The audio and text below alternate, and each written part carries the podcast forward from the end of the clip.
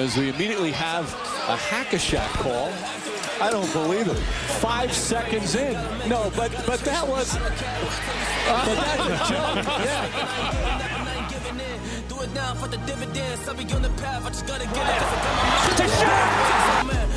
Wait has ended after a half century. The Milwaukee Bucks are NBA champions once again. And this is his house. Muy buenas a todos, bienvenidos a Hackashack una vez más. Yo soy Pablo Díaz y, y en esta ocasión, en el día de hoy, ¿Cómo estáis? Vamos a estrenar una nueva serie, una nueva sección del, podcast que la verdad teníamos muchas ganas de, de, hacer, pero que hasta ahora por diversos motivos, entre los que destaca nuestra, nuestra pereza ¿no? y nuestra falta de ganas de trabajar, pues no, no habíamos empezado, que es la sección de los monográficos. Es una, es una serie que queremos que sea una cosa mucho más, bueno, mucho más cuidada, mucho más eh, documentada, por así decirlo, en la cual pues vamos a repasar la vida y obra de, de grandes personalidades en la historia de, de la NBA. Y eh, no estoy solo hoy para, para hablaros de, de, la persona de la que ya habéis visto en el título que vamos a hablar. Estoy con, con Don Daniel Cortiñas. ¿Cómo estamos, señor? Joder, qué bien, ya con el calificativo de Don y todo. Bueno. Hoy es día grande, hoy es día grande, no, no podía ser menos. Sí, sí. Eh, hemos escogido hacer esta sección porque, bueno, ya lo teníamos pensado desde hace tiempo. Es como hacer nuestras historias del año pasado un poquito más grandes, ¿no? Por así decirlo. Uh -huh. Y yo creo que para no saturar mucho la audiencia y para que no nos escuchen a los tres eh, soltar tonterías, dejamos solo a dos y en este caso nos cargamos al pobre Diego hoy. Pero bueno, ya volverá. Ya le tocará, ya le tocará a él alguna sí. vez hacer lo que hacemos nosotros hoy. O sea que, que no se preocupen los fans de Diego que que lo tendrán más tarde que pronto. O sea, más pronto que tarde, no más tarde que pronto. Madre mía. Bueno, ¿y de quién vamos a hablar hoy? La gente lo está viendo ya, pero habrá que contarlo también. Sí, hoy vamos a hablar del verdadero Isaiah Thomas, podríamos decir. Uy, me gusta esa... Bueno, re realmente es, es, la realidad, o sea, no... Sí, sí. Luego vino otro, pero el primero fue el primero y realmente es el bueno. Aquí no... Aquí no faltas el respeto por decir que uno es el bueno y el otro es el malo, porque hay no, bastante no. diferencia entre uno y otro, la verdad. Y hay diferencia léxica también, ¿no? También, también, también, Uno tiene una más que otro. El segundo vino por el primero, porque está la anécdota mítica, ¿no? De que eh, por una apuesta tal, el padre de Isaiah Thomas, el moderno, tuvo que llamarlo así. Pero nosotros, es, es verdad lo que cuentas, vamos a hablar del original. Vamos a hablar de del que fue jugador de los Pistons. Yo diría, ya iremos, bueno, parando la narración y tal para opinar y debatir sobre lo que, lo que fue la carrera de Thomas. Pero yo diría que puede que sea uno de los jugadores más infravalorados de la historia de la NBA en cuanto a, a logros, ¿no? Y a lo que hizo en su carrera, que es bastante, bastante impresionante. Pero, pero si no tienes nada más que decir, querido Dani, vamos para allá. Vamos directamente.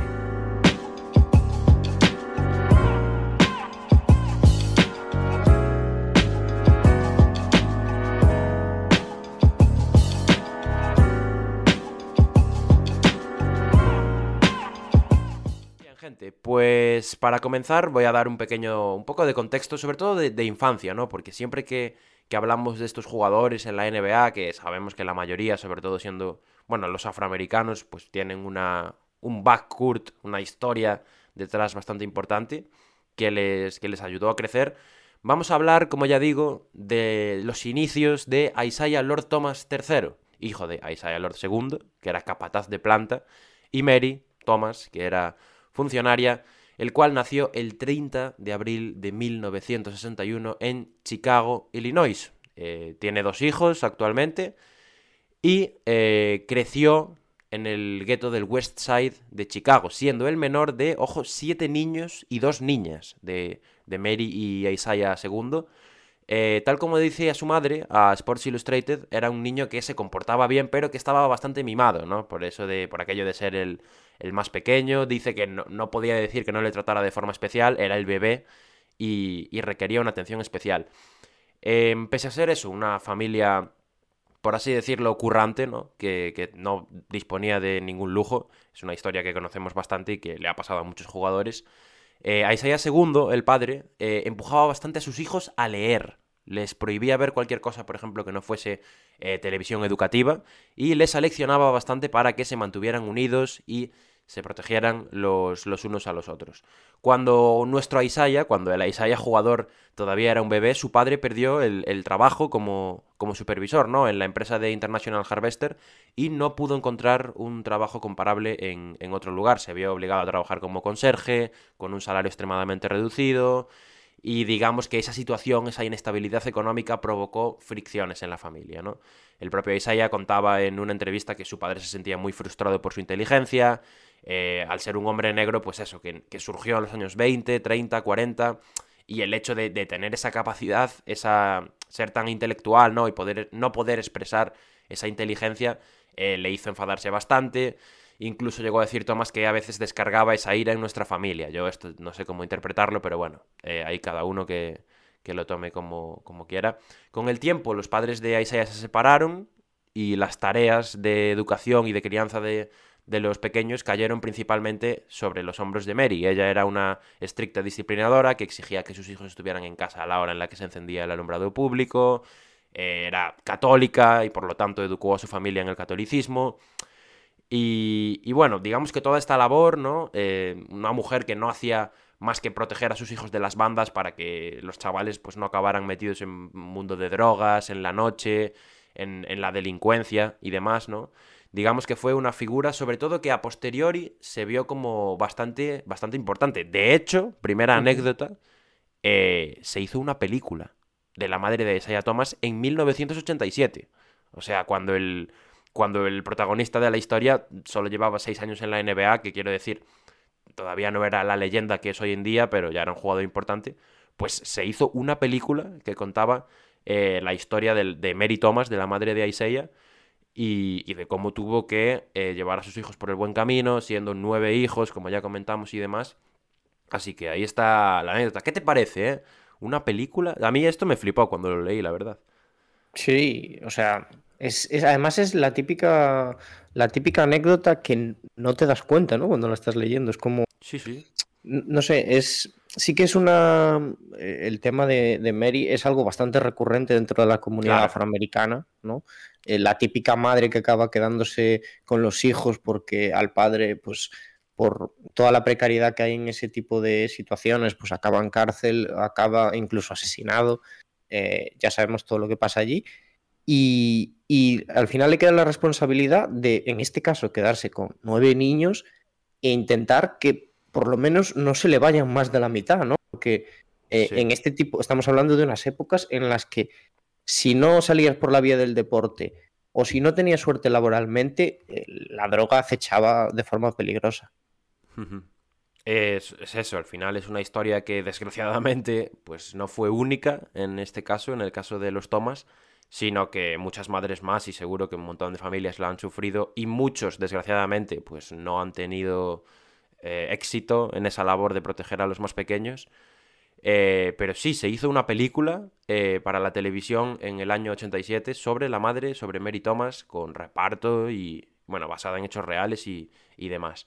Eh, a Isaiah Thomas, nuestra Isaiah Thomas pasaba la mayor parte de su tiempo libre jugando al baloncesto en el pequeño Gladys Park junto a la autopista Eisenhower de, de Chicago y según Ira Berkow en el New York Times lo definía como un prodigio del baloncesto como Mozart lo era de la música. O sea, la comparación es que a los tres años Amadeus componía en un clavicordio, a los tres Isaiah podría driblar y encestar. Cuidado con esto, ¿eh? O sea, yo... A ver, a los tres años un niño tiene las capacidades físicas que tiene, ¿eh? Yo no creo que... Hombre, el, el- el chaval vot- em- sabría votar ya y tal, pero a mí me cuesta verlo siendo... A esas edades, sobre todo, me parece muy fuerte, muy pronto. Se- seguro que a esas edades ya nos daba una paliza a nosotros. ¿eh? A ver, seguramente, pero porque nosotros no tenemos el listón muy alto. Todo También es verdad. todo hay que decirlo. Eh, Thomas fue tutelado por sus, sus hermanos eh, mayores, algunos de los cuales eran jugadores de primera categoría.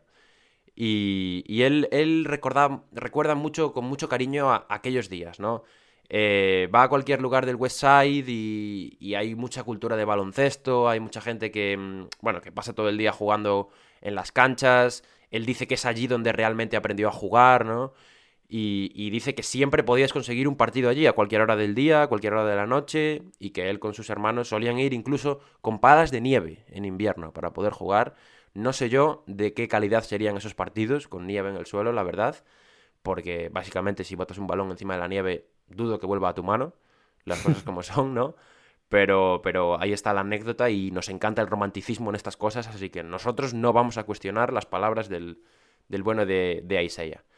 Cuando Thomas tenía 12 años, cuando ya era ya más mayorcito, las bandas callejeras empezaron a, moverse con más ferocidad, ¿no? Y algunos de sus hermanos mayores, pues sí que sucumbieron al atractivo de la droga, del crimen, todo el tema que, comentábamos. Y Mary Thomas tomó la decisión de trasladar a la familia otro, 8 kilómetros al oeste, a la avenida Menard, aunque los problemas eh, parecían seguir allí, ¿no? Él dijo a Isaiah que aquellos fueron sus peores momentos de, de la infancia, que rara vez tenían calefacción, que había un horno de aceite, pero no tenían dinero para comprarlo, en invierno siempre hacía frío, había que dormir con toda la ropa puesta, bueno, eh, la precariedad que se repite también como, como en muchos otros casos.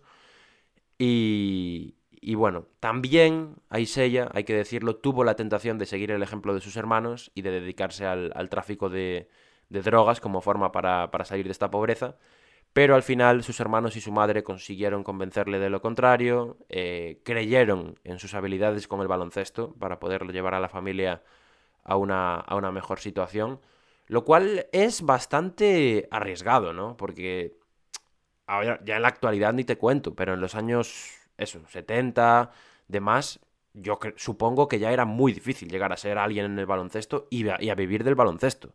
Porque en aquella época supongo que vivía, eh, viviría del baloncesto un porcentaje muchísimo menor de lo que ya vive hoy en día. Claro, además hoy en día siempre tienes, bueno, lo que es la plataforma de Internet, ¿no? Que podemos decir que democratiza un poquito todos los rincones de, de Estados Unidos, por lo menos, pero además salir de Chicago, que por mucho que ahora tenga el foco de ser, bueno, la ciudad de Michael Jordan y demás, eh, siempre ha sido también una de las zonas más conflictivas de Estados Unidos. Entonces, tampoco era un buen punto de partida como para, para empezar. Sí. Y bueno, lógicamente, eh, por mucho que el pequeño Thomas tuviese ese talento para, para, el baloncesto, no iba a ser fácil su llegada a, a, ser profesional. A estas edades, después de mudarse y de que esto, su familia le convenciese para seguir otro camino, la mayoría de entrenadores de esa zona consideraba que era demasiado pequeño para tener un impacto significativo eh, sobre, la, sobre la cancha, pero sus hermanos una vez más volvieron a, ser los ángeles de la guarda, por así decirlo, de, de y convencieron al entrenador Jim Pingatore del Instituto St. Joseph, que estaba situado en un suburbio blanco de Chicago, eh, y el cual, pues podríamos decir que no le quedaba muy bien al bueno de Thomas para, para, ir, porque tenía que viajar tres horas en cada sentido para ir y volver de la escuela, tomando tres autobuses y llegando a casa, pues bien entrada la noche.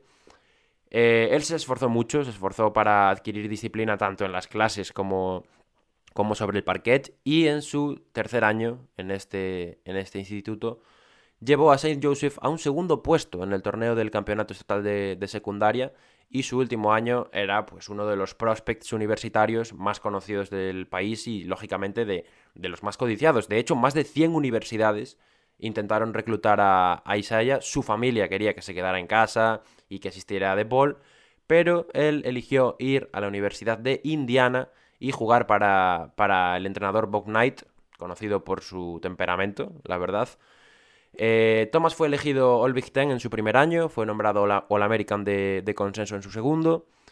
Y en esta segunda temporada llevó a los Hoosiers al partido del campeonato, a la final de la NCAA, donde Indiana derrotó a los Tar Heels de Carolina del Norte por 63 a 50, con 23 puntos de Isaiah en este partido. Thomas fue nombrado el jugador más valioso del torneo de la, de la NCAA y a pesar de este buen hacer, a pesar de su actuación como, como estrella tanto en el primero como en el segundo año, eh, él no era feliz en Indiana, ¿no? Él y su entrenador se enfrentaban con frecuencia y finalmente esto lo llevó a tomar la decisión en 1981 por consejo, ojo, de su amigo Magic Johnson, hablaremos de esto más adelante también. Thomas decidió dejar la universidad y presentarse al draft de la NBA.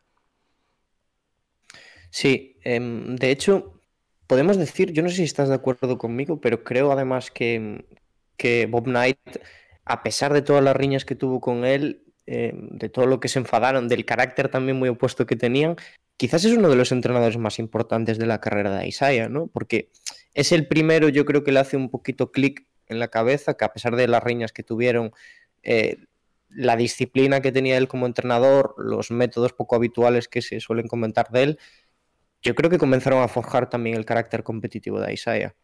Sí, y también entiendo el, compromiso, ¿no? Porque eh, tiene pinta de Bob Knight de ser un, hombre que exige bastante a nivel de, darlo todo por, por, el baloncesto. Thomas ya tenía, lógicamente, eh, su aliciente en su casa para, darlo todo por, por el deporte, pero seguro que le ayudó.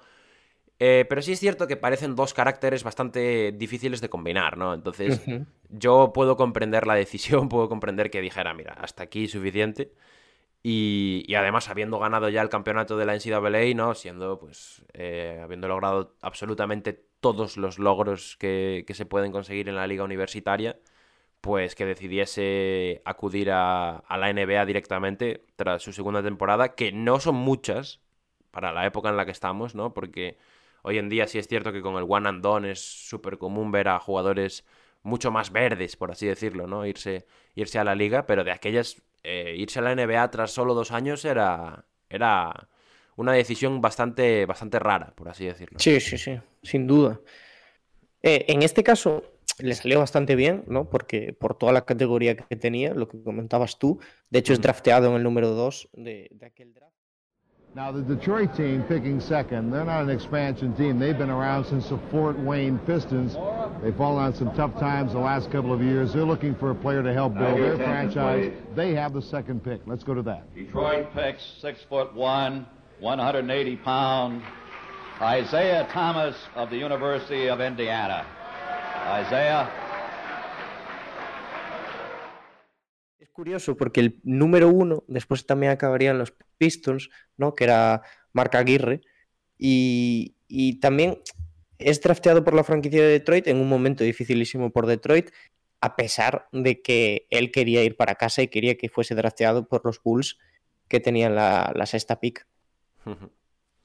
Eso, pues como decía Dani, fue seleccionado en, el segundo lugar en la primera ronda del draft de 1981 por los Detroit Pistons, eh, organización que, como también decía Dani, se estaba hundiendo sin remedio y que había ganado 37 partidos de los últimos 164 en las dos temporadas anteriores. Y eso, y Thomas llega a la NBA con la edad de 19 años, un titular del Detroit News lo, lo aclamó como Isaiah El Salvador, y eh, la venta de abonos de los Pistons se disparó un 50%, los directivos del club llegaron a hablar sobre finales de la NBA cuando hablaron cuando anunciaron el contrato de Thomas por, por 4 años y 1,6 millones de dólares. Tú fíjate, ¿eh? 4 años y 1,6 millones. Hoy en día Un, rookie cobra 10 ya en su primer año. Y, y Isaiah, teniendo temporadas optando por el MVP, cobraba 8 millones. Es que es, muy fuerte. ¿eh? Eso es, un, tema que deberíamos hablar algún día el, por qué el, contrato de los rookies aumenta tanto. Yo entiendo que es por el límite salarial, ¿no? Y por el tema de que cada año es mayor y en tanto en, proporción es lo mismo al final, pero habría que hacérselo mirar porque a este paso... Luego, luego que si los chavales eh, se, van por ahí de, de juerga, ¿sabes? No, llega, llega a la NBA su primer año 15 kilos en el banco. Claro. déjalo tú en la habitación. Yo, mira, yo lo leí el otro día por Twitter, de hecho, que John Wall, eh, estos dos años que le quedaban, iba a cobrar lo mismo que Michael Jordan en toda su carrera, por contratos NBA, es ¿eh? patrocinios y demás. Claro, claro. Es que es fuertísimo. bueno, pues te dejo el testigo a ti. sí, parece? perfectamente. Em, es, curioso esto, porque es verdad que mm, siempre solemos relacionar un poquito a los jugadores con, con la franquicia, cuando, sobre todo cuando echan mucho tiempo, como es el caso de Isaiah en ella, y Detroit a partir de los años 60 se comienza a caer a pedazos, no era solo el equipo de baloncesto, sino que, que todos los disturbios que había, el incendio del 67, era la cuarta mayor ciudad por aquel entonces de los Estados Unidos y se viene abajo completamente. Hay un declive social también, era conocida por ser, esto lo sabe todo el mundo, pero la ciudad del motor eh, de, todo, de todo el país y se viene, se viene completamente abajo. esto también trae consecuencias en, en, el equipo de baloncesto y es como una de esas cosas guionizadas, ¿no? Llega el típico jugador que nadie espera por ser bajito, un 85, que tiene la típica historia de superación detrás y los Detroit Pistons se aferran a un clavo ardiendo y le sale bastante bien. Esa temporada en la que juega Isaiah ya como rookie, Detroit ya gana 39 partidos, que son dos más que en las últimas dos temporadas. Mm, podemos decir que Thomas hace un impacto inmediato en el equipo y firma números impresionantes, 17 puntos por partido, 7,8 asistencias, 2,1 robos. A partir de la tercera temporada de Isaiah en la ciudad de, de Detroit, para poner un dato, Detroit ya no gana menos de 45 partidos. O sea, se nota muchísimo desde que pisa la pista todo el impacto que tiene en la franquicia. No gana el rookie del año, ¿verdad? No, no, no, no, lo gana. No lo gana. Espérate un momento, que lo voy a comprobar. Sí, sí que lo gana, sí que lo gana. Sí que lo gana. En el 82 tiene el rookie del año, sí. Sí que lo gana. Pensaba que no, eh, también. Pero, yo tenía mis dudas. Pero los lo tengo por aquí apuntado. Y arriba, sí. tampoco tengo muy claro los nombres del draft del 81. O sea, sé que estaba Marc Aguirre por ahí y demás, pero no sé si había mucho más nombre grande, ¿no? Hombre, de la talla de Thomas supongo que poquitos. Sí, claro. Claro. Em, y mientras Detroit empieza a ganar, ahora nos meteremos a temporadas y tal, pero podemos decir que Thomas ya es el precursor de esa cultura baloncestística única que son los Bad Boys y Isaiah es el, el prota absoluto, el que le da una seña de identidad, esa rudeza, esa competitividad y esa indiferencia, podemos decir, ante el aficionado rival, ¿no? Sí, es, es una de las. de las. no sé cómo llamarlo, una de los.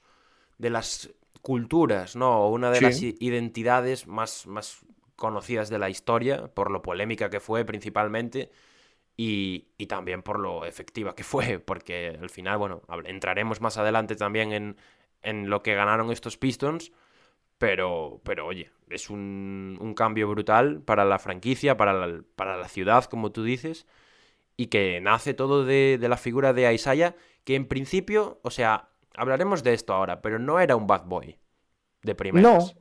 No, no, no. Además, mucha gente eh, siempre que se habla de esto es como que dicen que a Isaiah no le hacía falta esto, ¿no?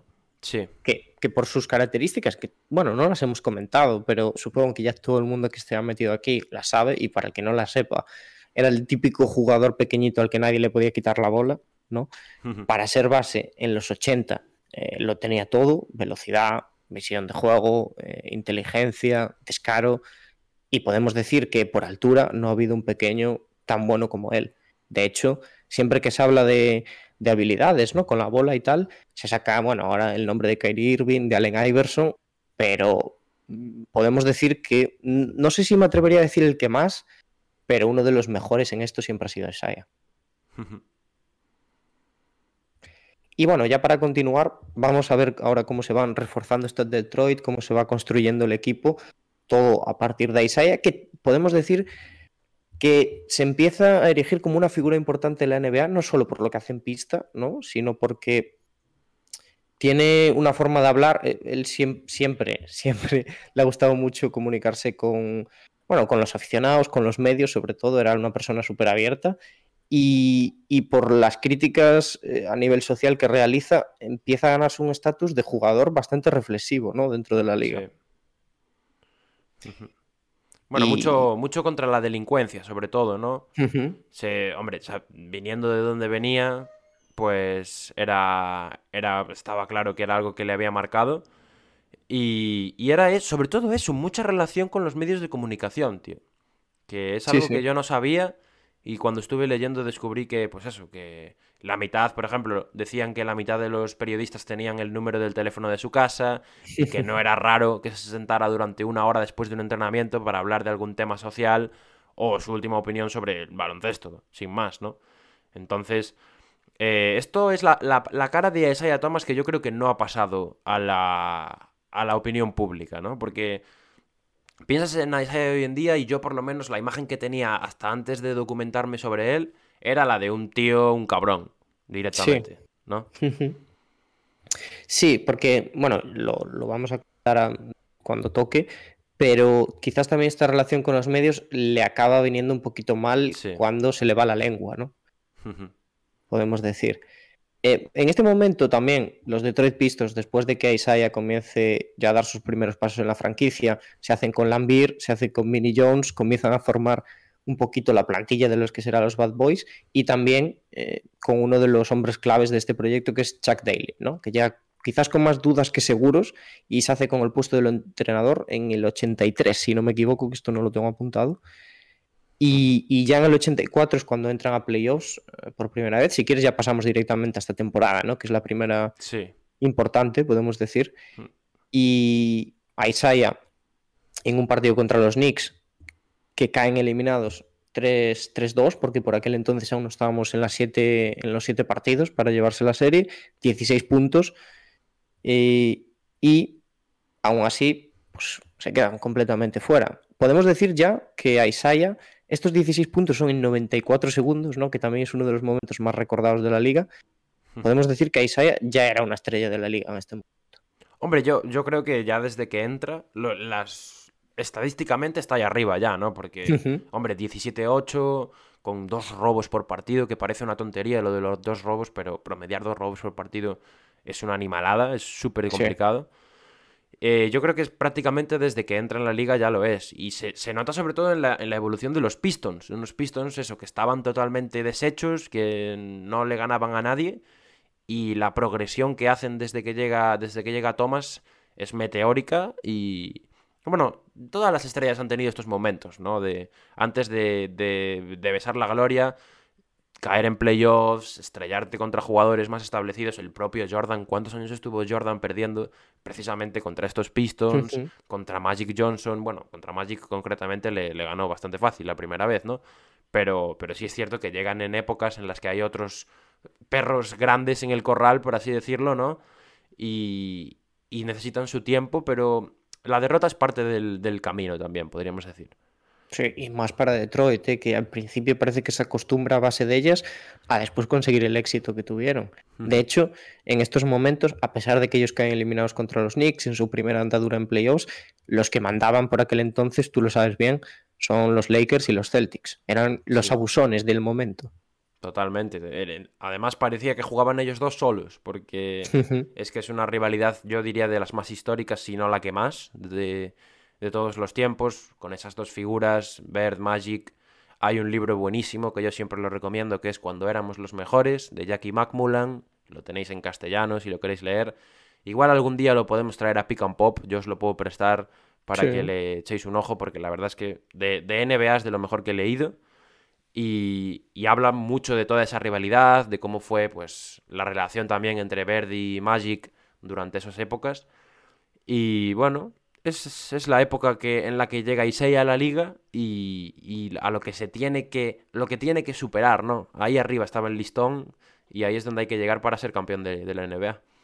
Sí, y, y podemos decir, yo creo que sin miedo a equivocarnos, que quizás es, no sé si la que más, pero una de las épocas más competitivas de la historia de la liga. sí. Yo diría que la que más incluso. ¿eh? Po- podemos atrevernos incluso. Sí, sí, sí. En, en ese momento, después de esa primera derrota, los Pistons siguen un poquito empeñados en reforzarse. Traen a John Dumars, escolta elegido en el 18, también a Rick Mahorn de los Ballets, que viene directamente y se une al equipo. Y en el 86 vuelven a hacer una andadura, otro, otro ataque a playoffs. Y esta vez son los Hawks de Dominic Wilkins, ¿no? Los que los mandan directamente para casa con un 3-1. Ujú. Otro, otro gallo del corral, ¿no? Es que al Uf. final tú mirabas aquella época la liga y, y había equipazos por todos los lados. Tú, bueno, aún es un poco pronto, pero tus Rockets en un par de años también se iban a meter por ahí por en medio, que es cuando ganan sus dos campeonatos. El propio Jordan que comentábamos también, pues está por ahí. Los propios Knicks con Patrick Ewing. eh, vendrá Indiana con Reggie Miller. Al final el este en aquella época también era un este de armas tomar. Sí, sí, sin duda. Y, y bueno, es lo que dices tú, al final de las derrotas, en este caso no quedaba más remedio que aprender y algo que, que hizo la franquicia es seguir reforzándose, porque sabían que no tenían lo suficiente como para poder optar al trono de la NBA y en este caso llega John Selly directamente del draft para seguir sumando defensa, y un joven Dennis Rodman y además Adrian Danley también desde Utah, que en aquel entonces, en el 86, esa temporada en la que quedan eliminados eh, en playoffs, es el máximo anotador de la liga. O sea que se refuerzan en los dos lados. De aquellas, bueno, ya había un límite salarial, pero era bastante mínimo, la verdad, y viendo lo que cobraba esta gente, pues no era, no era nada, nada complejo, por así decirlo, juntar este tipo de jugadores, sobre todo pues que, que los Pistons fichasen a, a, un Dantley, por ejemplo, que era el máximo anotador. Y, y eso también deja ver que, que, la gente sabía que algo pasaba en Detroit, ¿no? Que había un equipo en ciernes para, para ser aspirante, que Isaiah estaba ahí, que Laimbir estaba ahí, que ahora Joe Dumars, eh, un joven Dennis Rodman también. O sea que, o sea que había un proyecto muy interesante y, y lo, en las oficinas se hizo lo que había que hacer, porque eso también es una labor, lo hemos visto, lo vemos hoy en día también, indispensable para, para ir a por un anillo. Sí, totalmente. Y ya en la temporada 87 es cuando de verdad yo creo que da un golpe en la mesa sí. y empiezan a demostrarse como lo que serán después, en los próximos años, también estilo de juego, ¿no? Porque sí que es verdad que ya habíamos visto trazos, pero en esta temporada 87, en la que las semis de conferencia se cobran su venganza contra los Hawks, barriéndolos 4-1, las finales de conferencia son contra los Celtics y ahí es donde su estrategia principal, su rudeza, sale a relucir y intentan neutralizar a Larry Bird, eh, vamos, por, por, la, por, la, forma legal o por la penal. Sí, sí. Y, y sabiendo lo que era Larry Bird, porque tenemos en, en el mundo NBA miles y miles de jugadores que son reconocidos por su dureza, por ser tíos malos, por ser eh, unos cabrones, pero Larry Bird es probablemente el más infravalorado de todos en cuanto a en cuanto a eso, en cuanto a trash talking. Puede que Larry Bird, me, me, atrevo a decir que sea el mayor trash talker de la historia de la NBA, por cosas Cuidado. que he visto, por el libro este también que, que te contaba antes. Era un jugador durísimo, Larry Bird. O sea, mentalmente era muy difícil jugar contra él. Defenderle ya ni te cuento. Pero, pero es que era un tío que se metía en tu cabeza y que era incapaz de sacarlo. O sea que Detroit lo que hace en esa serie un poco es aplicar su, la propia medicina de Larry, pero de forma física, de forma sí, sí. presencial, porque Larry es eso, es más psicológico, ¿no? Se, se, mete en tu cabeza, aunque bueno, alguna vez ha tenido también algún rifirrafe con alguno de, de casi llegar a las manos o llegar un poco a las manos, pero, pero los, los Pistons toman una, esa, esa línea agresiva, por así decirlo, eh, en un contra un jugador que probablemente es el último contra el que creerías que eso va a funcionar. Además, es lo que dices tú, quizás la River sí que tenía ese componente trash talker, pero de puertas para afuera era el típico jugador claro. que toda la liga veneraba, ¿no? Era sí. como una, una eminencia y meterse con él traería sus consecuencias, de las que vamos a hablar ahora, pero en este año ya sí que estaban instaurados las series a siete partidos y curiosamente los Detroit Pistons caen en el séptimo después de ganar 52 partidos en, temporada regular. Y con un momento, con una jugada que probablemente, no sé si definió la serie, pero es la que ha pasado a la historia. Sting hit it off of a Detroit player. No, no, it is. Here's a disparity in the call. They're going to give the ball to Detroit. Bird steals it. Johnson, layup, Boston. One second left. Detroit timeout. One second left. Bird steals it and gets it to Johnson at the buzzer. Que da pie también un poquito a una de las frases más recordadas de la historia, curiosamente no pronunciadas por él en un principio, aunque muchas veces se le atribuye ¿no? como principal, como, mm. como, el que la llega a decir, pero Dennis Rodman dijo después que si Larry Bird fuese negro sería otro jugador más, ¿no? Y le preguntaron por ello a, al capitán del equipo, a Isaiah Thomas, y respaldó la frase de Rodman, y aquí quizás es el punto donde mucha gente considera que nacieron los Bad Boys. A partir de esta declaración, que le saldría bastante cara a, Isaiah Thomas, porque la gran parte de la NBA lo empezó a ver como enemigo por atacar a una figura como Larry. Sí, sí, sí. El... Realmente, sí, lo... el que se equivoca primeramente es Rodman diciendo eso, porque, bueno, aun, aun, siendo conscientes de la situación racial que hay y que había en aquella época en Estados Unidos, Eh, la NBA yo creo que todavía no acababa de ser una liga tan de negros, podemos decir, ¿no? y, y, fueron unas declaraciones que lógicamente sentaron muy mal, medios de comunicación, sabemos que iban a ir a buscar ese tema. Y, esa de respuesta de Thomas, tras las declaraciones de su compañero, diciendo que era muy, muy buen jugador de baloncesto, pero si fuera negro sería otro buen tío, eh, pues claro, no hacen más que avivar las, las llamas. Y la reacción tanto de prensa, como digo, como de aficionados fue inmediata, vamos. Sí, es, otra piedra más también en el camino que tiene que recorrer a Isaías para volver a ganarse el favor de la liga. Porque... Después hablaremos de otro de los momentos más candentes de Thomas, pero le acabarían costando aquella participación en el Dream Team, ¿no? Esta serie de cosas. Sí, uno, otro, de las, otro de los grandes debates de la, de la carrera de Isaiah, que es el tema del, Dream Team. Cuidado. Y además, podemos decir eh, que es también uno de los momentos más duros para él. Él lo, ha comentado muchísimas veces, ya a posteriori, que le dolió muchísimo que en ese momento no fuera escogido.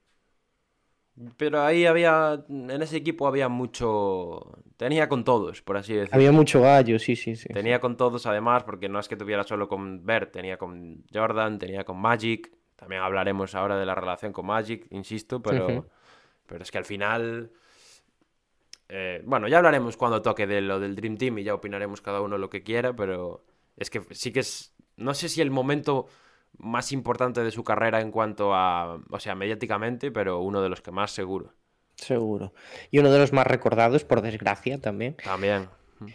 Pero bueno, nos vamos a quizás un momentos un poquito más felices, aunque después fueran más amargos, la temporada 87-88. Después podemos decir que llegan a finales luego de cargarse a los Chicago Bulls en semis de conferencia y a los Boston Celtics, esta vez sí, en finales de conferencia. Magic eh, por aquel entonces estaba buscando su quinto anillo, Pablo, y se hizo con la suya porque acabaron cargándose a los Pistons en las finales de la NBA en siete partidos también.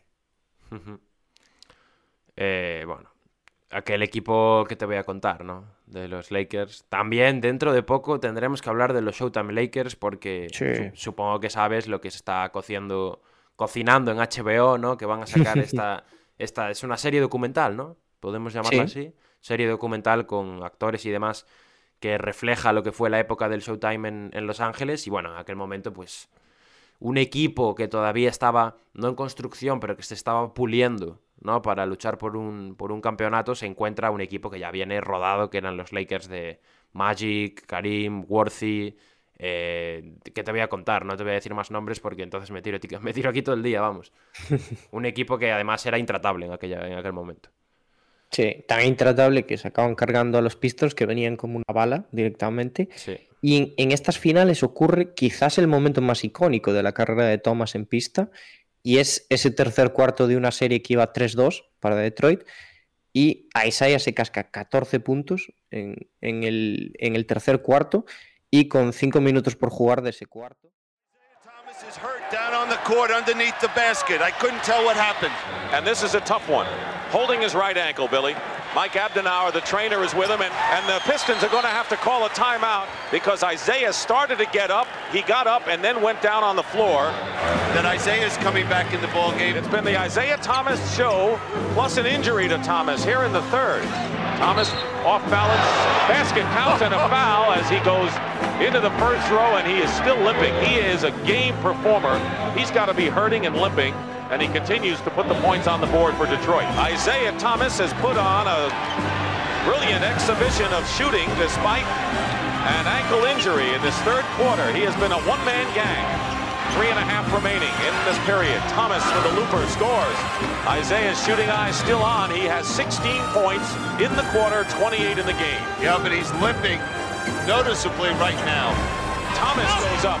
And Isaiah Thomas having an incredible period. He has 35 in the game, 23 in this period.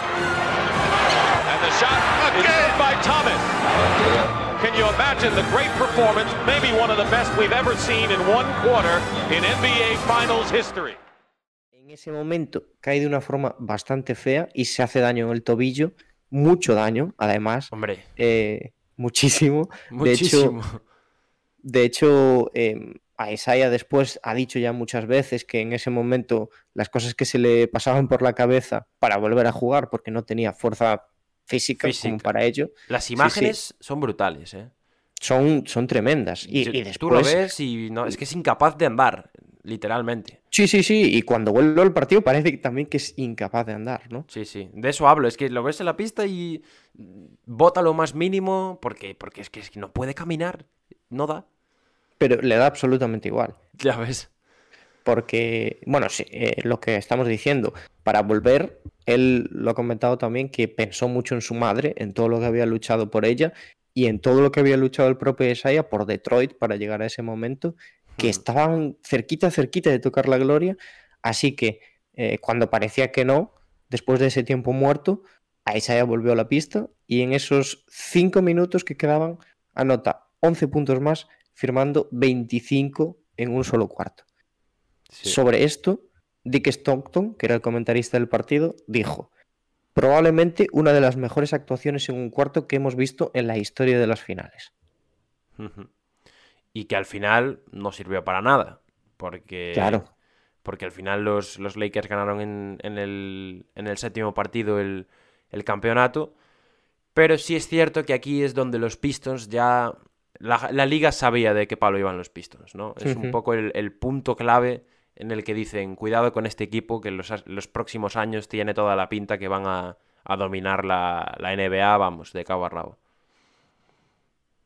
Sí, decía que era un momento más alegre, porque sí que es verdad que se asomaba un poquito más a la gloria, pero mucho más amargo cuando la acabaron perdiendo.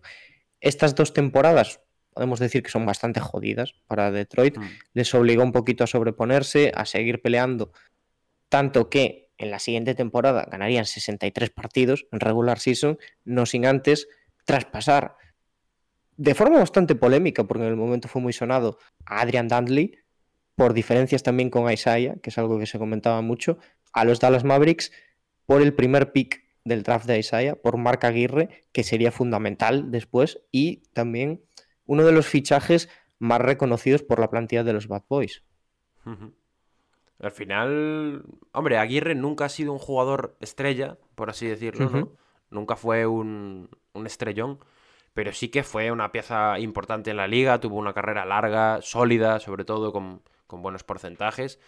Y era, al final era el engranaje que le faltaba al equipo, ¿no? Era la, pieza, la tuerca que le faltaba para, para ser competitivo, para sumar ahí más en las alas, un tío que físicamente era muy importante y tal. Y si un equipo, hombre, un equipo en las alas con Dumars, con Dennis Rodman joven, que aquello era, vamos, era un fortín, ahí era imposible entrar. Además, esta temporada de la que estamos hablando, la 89, quizás las anteriores no, pero esta sí, Dennis Rodman ya se erigía como mejores sextos hombres de la liga y, y esta es el primer año del Palace, ¿no? que era el nuevo pabellón de los Pistons, también el primer pabellón en ser financiado totalmente de forma privada, por cierto. Y, como no, regresaron a las finales y ya lo vamos a decir, en esta barrieron a los Lakers con un 4-0.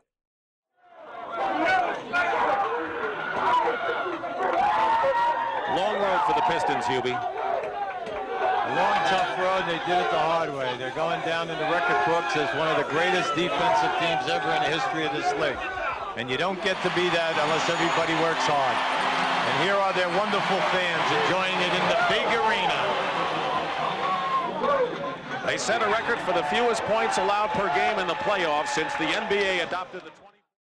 Es curioso, eh, hablaremos más adelante de, de cómo ganan el año siguiente y demás, Pero cómo, cómo se levantan estos Pistons de las adversidades y, y es súper súper ilustrativo cómo ganan, cómo aplastan a equipos que años anteriores les habían ganado, ¿no? Antes lo, comentabas tú, pasó con los, con los Hawks, que pierden contra ellos, creo que 4-3 dijiste, ¿no? En el séptimo. Y, y al año siguiente les ganan 4-1.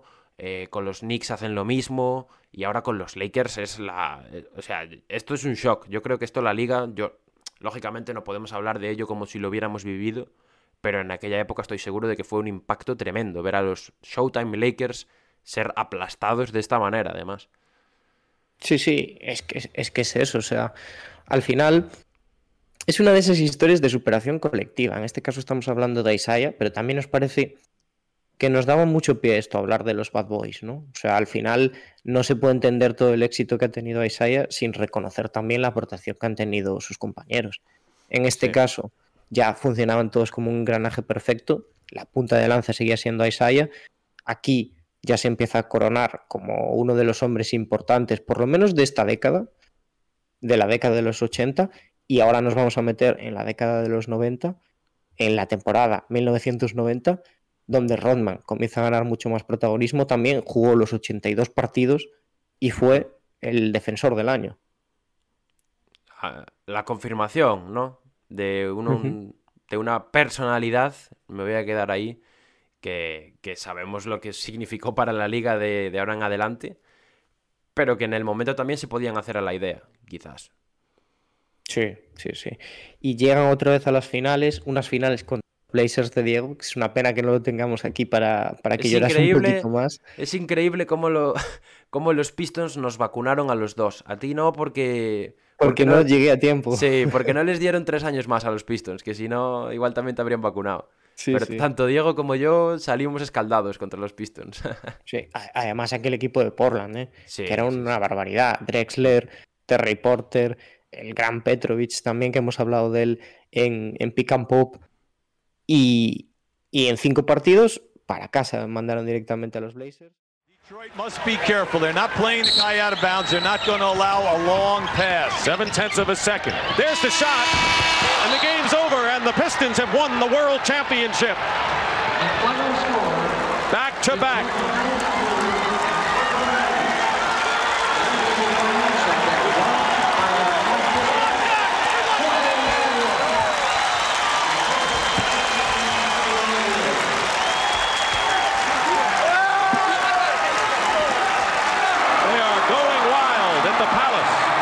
had scored the last nine points to win it.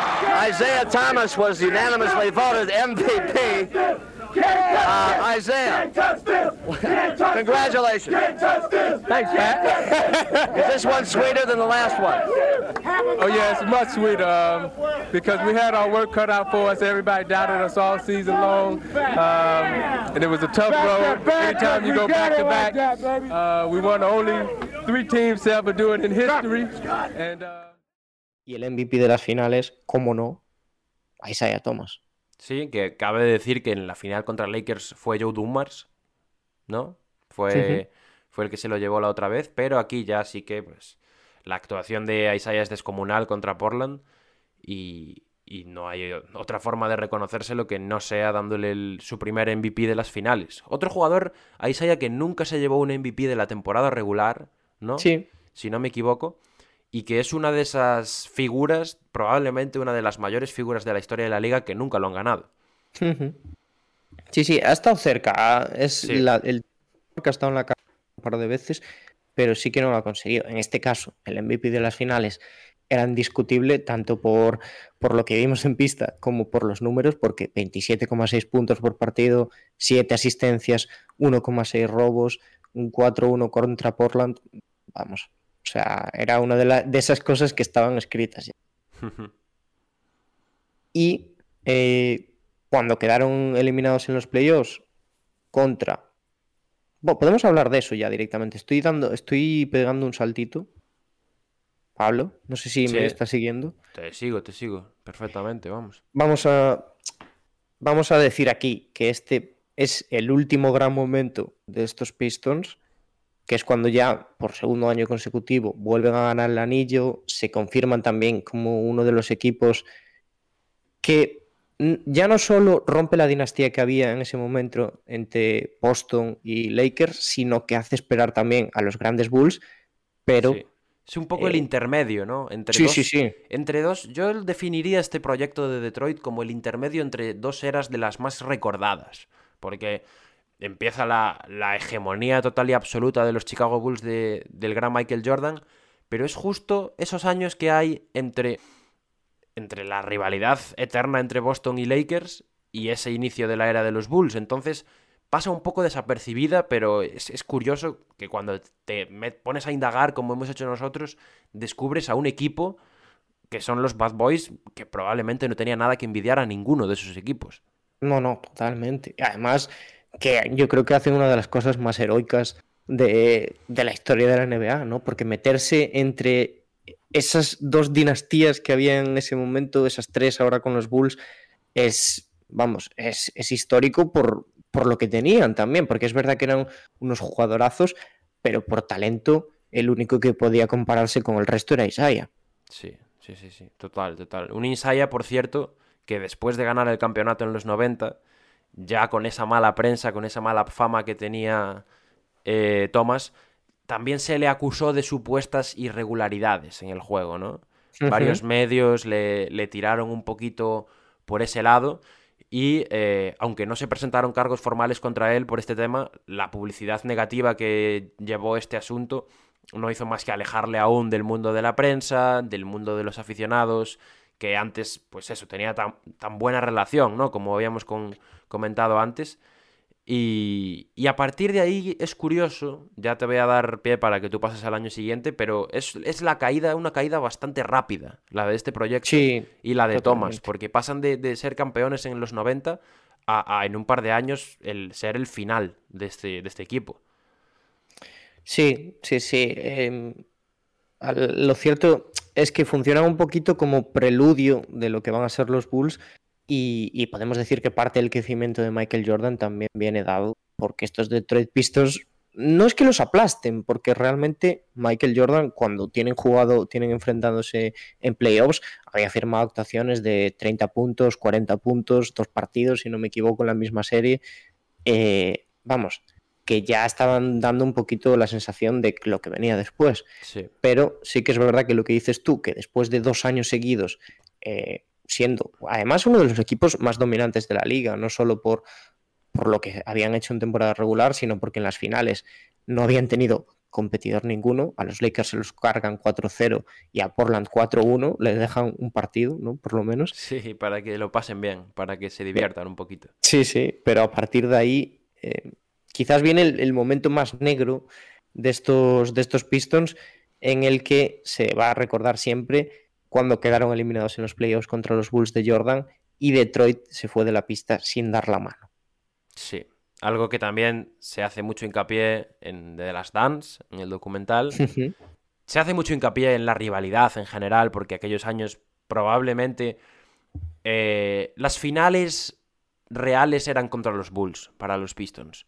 ¿No? Porque sí, sí. El, el, año de Magic, pues sí es cierto que es un shock, como dije antes, pero ya eran los Lakers, pues venido mucho a menos, ¿no? Con Karim Abdul-Jabbar que estaba en, en sus últimas. Eh, de hecho, creo que se retira después de perder esas finales, si no me equivoco. Por cierto, ahora que lo estás comentando tú, eh, Karim es el ídolo absoluto dentro y fuera de las pistas de Isaiah Thomas. Cierto, cierto, es verdad que no lo habíamos comentado.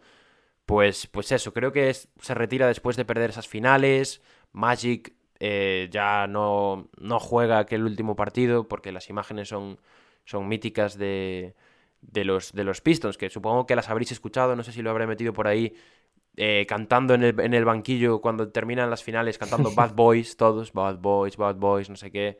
Y está Magic de ropa de calle, pues un poco eh, consolando a sus compañeros. Eh, y, pero es eso, es la sensación ¿no? de que aquellos dos años las finales de Detroit eran contra, contra Michael Jordan y contra aquellos Bulls. De que si ganaban ese partido, luego tenían todas las de llevarse el campeonato y así lo hicieron con un récord de 8-1 en dos finales consecutivas, que la verdad es que es impresionante, cuanto menos. Sí.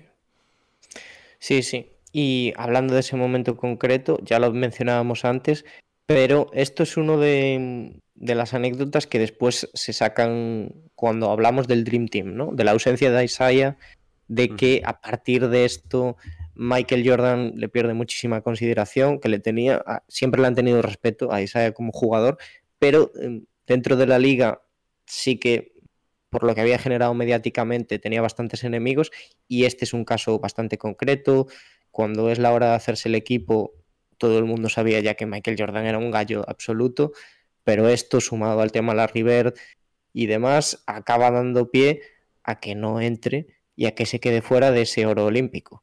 Sí, además un Thomas que aparte de el chasco ya solo por no estar en aquel equipo cuando era de los mejores, eh, tenía sumado que él estuvo en el equipo olímpico de las de 1980, ¿no? Cuando Estados Unidos eh, boicotea el, el, campeonato obligada por el presidente Jimmy Carter, o sea que él tenía la espinita clavada, podríamos decir, ¿no? De jugar esas Olimpiadas y de representar a su país en condiciones, tampoco lo puede hacer por, por esto que comentas tú, y, y es, la, es la gran polémica, es el gran tema. ¿Tú, ¿Tú crees que tendría que haber estado? En lugar de. Se, se dice siempre en lugar de Stockton, ¿no? Que era Sí. un poco el que en aquel momento todavía tampoco tenía tanta experiencia. Sabemos, lógicamente, pues que John Stockton. No sé si lo, si lo colocarás históricamente por encima de Isaiah Thomas, pero acaba siendo. Desde luego que no. Acaba siendo eh, uno de los jugadores más importantes de la historia de la liga, con un récord de asistencias que a día de hoy parece insuperable, con un récord de robos que hoy en día parece insuperable, formando una pareja mítica también. Pero en aquel momento todavía no estaba en esa altura. Entonces, ¿tú crees que tendría que haber estado Isaiah en lugar de, de Stockton? Eh, es que hay muchos condicionantes aquí. Yo creo que, obviamente, por nivel de juego, por aportación dentro de la pista, sin duda, eh, no, yo no creo que haya, vamos, dudas en esto, pero sí que si nos ponemos a mirar el bien del equipo, después dentro Claro. del vestuario, igu- igual no era lo mejor. Yo lo hubiese escogido porque a mí ese además es un jugador que me cae muy bien, también por su faceta social, pero, pero entiendo que no salga escogido. Sí, sí, sí. Además, bueno, te- estamos hablando también de que estaba su entrenador dentro de, del equipo, entonces creo que todo el mundo sabía un poquito por lo que no fue. Claro, yo, yo estoy en esa línea totalmente. ¿eh? Yo creo que cuando estás enfadado con mitad del, del Dream Team, pues lo mejor para la convivencia, lo mejor para, para llevar además el primer equipo profesional, ¿no? A las, a unas Olimpiadas, como fue aquel equipo de Barcelona en 92, lo mejor, insisto, es eh, buscar el bien del grupo. Y además, en un país como Estados Unidos, que al- otra cosa no, pero alternativas tenía, ya, ve- ya vemos que el que entra es John Stockton, o sea, que no es moco de pavo. Yo creo que es lógico que se quedase sin entrar, mm, porque al final él en- en cierta parte se lo buscó, ¿no? El, el tema de los Bulls, eh, también tiene esos problemas con Magic Johnson que los podemos comentar. eh, Sí, podemos meternos ahí porque, si quieres. porque son, ellos son amigos, ya él mismo, el propio Magic, es el que le recomienda que se presente al, al draft de la NBA, ¿no? Y, y- y en esa serie, en esa serie de cuando el partido del tobillo, cuando pierden los Pistons en 7 contra, contra Los Ángeles en las finales, tienen sus primeros ro- roces, ¿no? Sus primeros problemillas. Gets knocked down by Scott, and look who he pushes, his best buddy. They're friends before and after, not during. Thomas hit by Magic Johnson. And Magic went after him there with a forearm. That was a bad play by Magic Johnson. And Lambeer wanted to protect Isaiah Thomas. The two of them are very close, and Jake O'Donnell and Jack Martin want to bring an end to all this. Because we're right on the edge right here, Billy. Yeah, that's as we said a minute or two ago. It just didn't look like the Magic Johnson we're used to seeing out here. You know, he got banged a few times, and now he's looking to get some. There he is. He just sticks an arm right in there Magic Johnson. and belts Isaiah. Five fouls on Magic Johnson. Eh, en la pista hay un par de veces que se encaran. em, te puedo comentar también que hubo un par de temas más que, que molestaron bastante a, a Isaiah. Por ejemplo, el tema de la enfermedad de Magic. Cuando Magic cuenta que, que padece el SIDA, eh, a Isaiah se enfadó porque no. O sea, se enteró por la prensa, por así decirlo, ¿no? Y, y también se, se lo tomó bastante mal. Fue algo que agravó esa tensión que ya traían de, de, los, de la rivalidad sobre las canchas.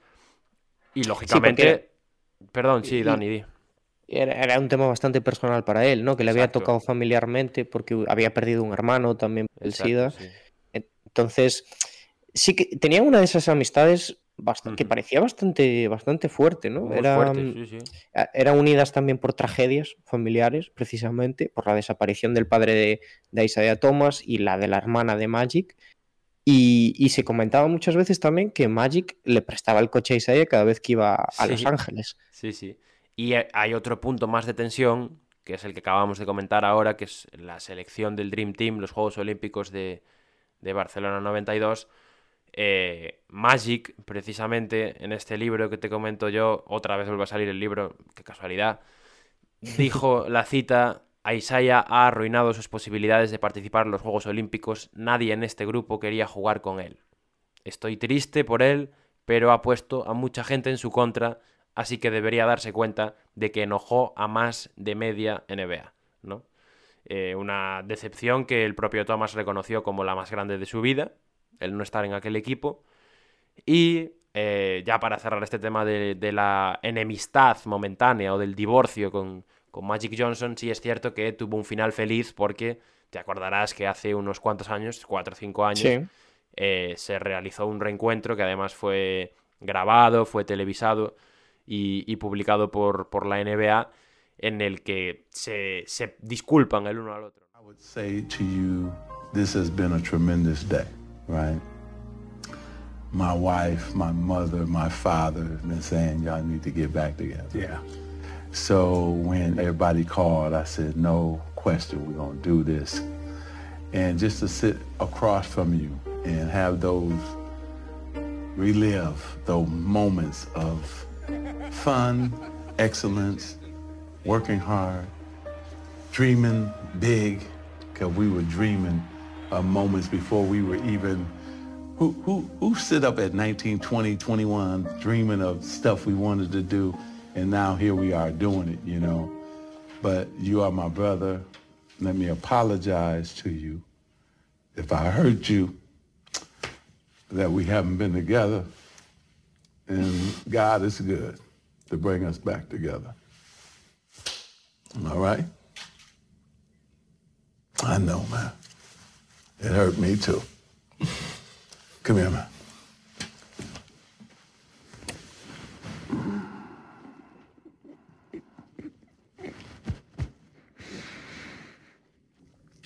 It's crazy. It's one of those things like we had to go through, but we through it, brother.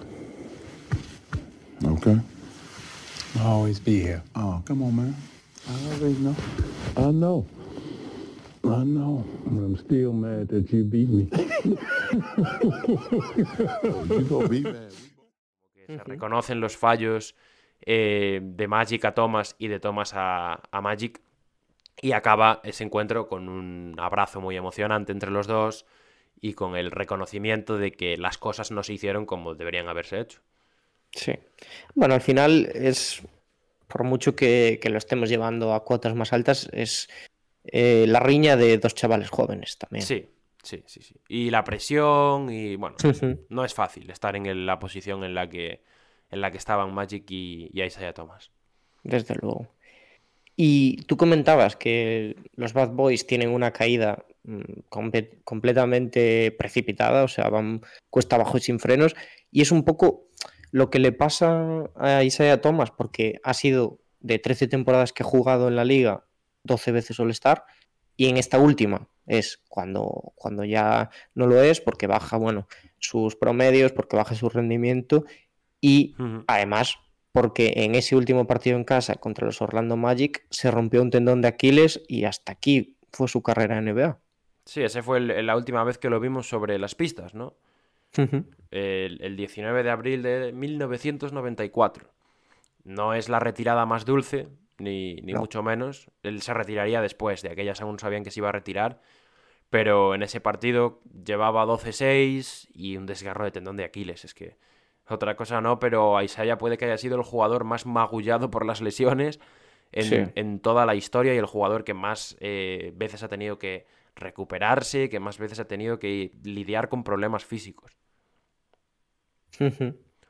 Desde luego, además en momentos claves, ¿no? O sea, sí. finales, ahora cuando parecía que se le estaba apagando un poquito la luz, pero aún le quedaba mucho baloncesto, y, y, se nos va eso de forma muy rápida. También es verdad que yo creo que, que para su recuerdo es algo que le viene bastante bien, podemos decir, porque de las 13 temporadas que estuvo, 12 fueron al más alto nivel. Sí. Y, y siempre nos quedará eso también. Y, y, bueno, fue el protagonista absoluto de los Bad Boys el éxito de los Bad Boys siempre fue descrito en los medios de comunicación como la superioridad física de, de, sus integrantes, pero Thomas se ha cansado de explicar, por activa y por pasivo, que la clave de su éxito fue la superioridad mental que tenían respecto a sus oponentes. Hombre, y esto es algo sí. que vemos totalmente en la carrera de, de Thomas. Sí, y es la, la mentalidad de un equipo que, que al final los resultados lo demuestran, pero salía a machacar al rival. Y no le, no le importaba que estuviera delante el mayor figurita de la liga, que estuviera la sonrisa carismática de Magic Johnson o que estuviese la mentalidad ganadora de Michael Jordan. Ellos eran máquinas, por así decirlo. Era un, Sí, sí. eran robots. era- tenían un objetivo claro y les daba igual lo que iban a tener que hacer, contra quién se iban a tener que enfrentar y la, la personalidad del rival, porque iban a muerte a por, a por la victoria. Y, y al final, pues. eh, es una época, ya digo, yo creo que está bastante infravalorada. Que, que tuvieron la mala suerte de estar entre las dos épocas más recordadas de la historia de la NBA para mí, que son la Sí. de la rivalidad Lakers-Celtics y la época de la hegemonía de los Bulls. Y hasta aquí llega la, la carrera de, de Isaiah Thomas. Luego, si quieres, podemos hacer un repasito de lo que vino después de. fuera de las canchas, que también fue. No fue tan interesante, lógicamente, como, como lo que vimos de Isaiah sobre, sobre el parquet, pero también hizo sus, sus cositas. Thomas se retira con, voy a recitar los datos, 18.822 puntos, 9.061 asistencias y 1.861 robos. Cuando él se retira, creo que en asistencias y robos es el cuarto de la historia en ambas categorías, aunque hoy en día ya ha bajado. eh, pero creo que en ambas se mantiene en el top 10. En robos está noveno y, y está sexto en asistencias o séptimo, una cosa así. Y, y se habló en aquel momento, cuando él se retiró, de pasar a la front office de los Pistons. Sí. Él, él lo desmintió, acabó diciéndole a los periodistas que todos los puestos estaban llenos, que no había sitio para él. Y, y a partir de ahí, él se retira, pero, pero sigue ligado al, al baloncesto. Ya había sido, por cierto, que no lo hemos dicho, presidente de la Asociación de Jugadores durante seis años. Si no me equivoco, Isaiah es el que representa a los jugadores de la NBA. Y el 24 de mayo del 94 fue presentado... Votado, perdón, perdón, Pablo, ha votado, creo que en todos sus años, además, Sí, unánimemente. es verdad, es verdad. Me olvidé de decirlo. Sí, sí. O sea que mal no lo hacía tampoco, vamos. No, no. Se le daba bien lo de los despachos también, parece. El 24 de mayo del 94, como decía, Thomas fue presentado como jefe de operaciones de baloncesto de los Toronto Raptors, primera franquicia de NBA de la historia situada fuera de, de Estados Unidos, y eh, se encargó pues de darle forma a un equipo que debuta en la 95-96. Al finales de 97, del 97 él dimite como director general de, de la franquicia. Eh, circularon bastantes rumores de que había malos rollos de, con el propietario, con Alan Slate, eh, y al final pues acaba, acaba dejando ese puesto. En diciembre de ese mismo año, en el 97, firma un contrato con la NBC. También fue analista de los partidos NBA en, en televisión. Y eh, aunque estaba muy... Él dice que aunque estaba muy emocionado, muy entusiasmado con la, con la oportunidad, él casi no tenía experiencia como, como locutor y como comentarista. Y se dio cuenta de que tenía bastante, bastante que aprender. También eh, compró cosas, cosas, ¿sabes? Como quien compra, que nosotros compramos aquí un, un chicle. Eh, compró la Asociación Continental de Baloncesto, la liga en el año 1999, compuesta por, por nueve equipos. Después, eh, al final tuvo que venderla porque eh, se también fue entrenador, es que hizo de todo realmente. Se... Fue el previo a Rick Carlisle en Indiana Pacers, que probablemente es una de las épocas más gloriosas o más recordadas en Indiana, la de Carlisle, pues el que, el que estuvo antes de él fue el, el bueno de, de Isaiah en aquellos años, pues podríamos decir, últimos años de, de Reggie Miller, ¿no? Después de, de, la, de que llegaran a las finales de conferencia, porque creo que nunca llegaron a las finales de la NBA, o sí, los Pacers. ¿Puede ser? Diría que no. Yo diría que no. Bueno, estoy hablando de memoria, pero...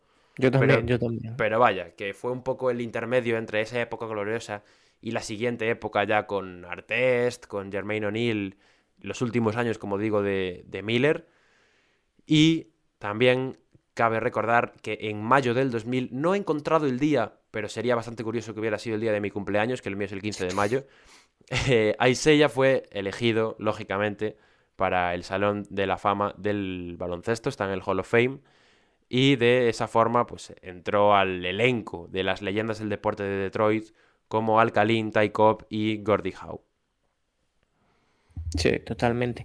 La, a ver, la carrera de Isaiah ahora, si son 13 temporadas, es uno de esos jugadores, además, One Club Mem, ¿no? 13 Sí. temporadas en Detroit, el jugador, sin duda, más icónico de los Bad Boys, un rookie del año en el 82, 12 veces All-Star, 5 veces All-NBA, un MVP de las finales, Hall of Fame que acaba de comentar Pablo, recientemente equipo del 75 aniversario de la liga, líder de la franquicia en 12 categorías, puntos, robos, asistencias, minutos y bastantes más, y casi mil partidos en la liga, promedios en su carrera 19,2 puntos, 3,6 rebotes, 9,3 asistencias. Eh, yo me atrevo a decir, sin duda, además es algo que mucha gente también, también comparte, que es top 5 bases de, de la historia de la liga, sin duda. Yo te voy a decir, para mí puede que sea el top 2, ¿eh? Yo estoy... Mira, ¿sabes quién comparte contigo y también conmigo? ¿Quién? Michael Jordan. Pues, pues yo estoy ahí, ¿eh? Para mí, detrás de Magic, puede que sea el mejor base que ha habido nunca. Michael Jordan en The Last Dance dijo, para mí el mejor base de la historia es Magic Johnson, pero justo detrás de él está Isaiah Thomas. Pues yo estoy con, con Michael. Se nota que no compartimos habilidades baloncestísticas, pero el gusto de los grandes lo tenemos los dos. Sí, sí. Bueno, los tres, tú también acabas de decir que, que estás con nosotros, ¿no? Bueno, pues yo creo que yo creo que sí. Ahora ya sí, un poco menos de un poco más fuera de guion, si te parece, para Sí. ir cerrando podemos hablar un poco de lo que de la opinión nuestra, ¿no? De lo que queremos de, de la carrera de Thomas. Yo insisto, eh, antes de documentarme para este episodio tenía una visión de lo que había sido Thomas mucho menos realista de lo que realmente fue, sobre todo ese aspecto que comentábamos de sus primeros años, de su implicación mediática, eh, labor social, de su labor eh, para concienciar de, de- de la pobreza, de la delincuencia, etcétera. Y, y creo que históricamente se, se le ha tratado de forma injusta por esto, ¿no? Porque nunca ha trascendido, nunca en los medios, bueno, siempre se ha dado en documentales y tal la visión de, de los Bad Boys como lo que fueron, porque eso sí que es cierto que hay que contarlo como es y no se puede emitir la personalidad de aquel equipo, pero muy pocas veces, o por no, por no decir ninguna, se, se ha comentado la, esa labor o esa parte de la personalidad de, de Isaiah que, que nunca se vio. Sí, to- totalmente. Em, lo, lo cierto es que es lo que dices tú. A Isaiah le ha quedado una fama que yo creo que no le corresponde del todo, ¿no? Y es el tema mediático, el tema de las polémicas, sobre todo el Dream Team, ¿no? Que se le recuerda mucho Sí. más por eso, quizás, que por su carrera en sí y, y por, por todo lo que ha hecho en pista. Hay veces que nos ponemos a recordar em, estos equipos dominantes y aquellos Pistons, vamos, por lo menos durante tres años, a pesar de que eh, no, ganaran, no ganaran aquellas primeras finales, fueron uno de los equipos más dominantes de la liga, sin ninguna duda. Y a Isaiah eh, en pista era una absoluta barbaridad. Yo, la gente solo tiene que ver clips de eso. O Total, sea, total, sí. eh, eh, es uno, además es uno de esos jugadores que por donde cae, que es en Detroit, que todo el contexto que había ahí es como que da esperanzas a toda esa gente que le estaba pasando un mal momento, también da esperanzas a, a los chavales que se dedican, que se empiezan a meter al baloncesto porque era un, un, un jugador de un 85, ¿no? Que eso es como que siempre te da un poco más de ánimos porque si él puede jugar en la NBA, pues quién no, ¿no? Y, y vamos, eh, volviendo la vista un poco atrás, es uno de los grandes infravalorados de la liga. Total, totalmente. Y probablemente por eso, lo vuelvo a repetir, por la era en la que, en la que fue grande, ¿no? Porque fue bastante opacado por dos grandes historias, por dos historias de las más bonitas y de las más jugosas de, de la historia de la liga. Y yo creo que tenemos que recordar a Isaiah como se merece. Pocas veces eh, se habla de él y se recuerda lo grande que fue su leyenda. Solo 13 temporadas, es que es- son muy pocos años, ¿eh? Sí. Es, es como el caso de Magic al final, porque Magic lo ves ahí arriba en todas las categorías y Magic no jugó ni, ni la mitad de lo que podría haber jugado, ni, ni dio todo el baloncesto que podría haber dado. Lo mismo pasa con, con Thomas. También es algo normal en aquella época, ¿no? Las carreras más, más cortitas. Pero, pero sí, yo creo que, que la, la historia de, de Thomas merece ser recordada. Espero que lo hayamos conseguido con este episodio, Dani, que a ti te, te ha gustado, ¿no? Buscar Ha estado muy chulo, ¿eh? Yo me lo he sí, pasado muy señor. bien. Yo sí, a mí la verdad que me, me ha encantado eh, buscar cositas sobre, sobre la carrera de este señor. Y, y, ahora lo dejamos en vuestras manos. Nosotros, pues, nos encanta hacer esto. En el próximo seguramente rotaremos a ver quién, quién lo prepara. Pero, pero si queréis proponernos, si queréis dejarnos ideas eh, de quién puede ser el próximo, nos contáis qué os ha parecido, cosas a mejorar, cosas que, que os han parecido que están guay. Nosotros encantados. Por mi parte, poco más, Dani. Por la mía, por la mía también. Habrá que meterle ahora algo para editar esto, para que quede más chulo. Pero, pero esperemos hacer muchos más de estos, que este siempre está bien. Tenemos, tenemos, la verdad es que le tenemos mucho cariño a esta serie, ¿no? Y es algo que nos, que nos llena mucho hacer, así que esperamos que le deis una oportunidad, esperamos que, que os guste. Y eso, eh, leemos vuestras, vuestras sugerencias para el próximo, esperamos que os haya gustado mucho y, y ojalá que os haya servido para recordar lo que fue Isaiah Thomas y lo que fueron estos Pistons. Venga, nos vemos pronto, un saludo, chao chao. As we immediately have a hack-a-shack call. I don't believe it. Five seconds in. No, but but that was. but that's a joke. Yeah. The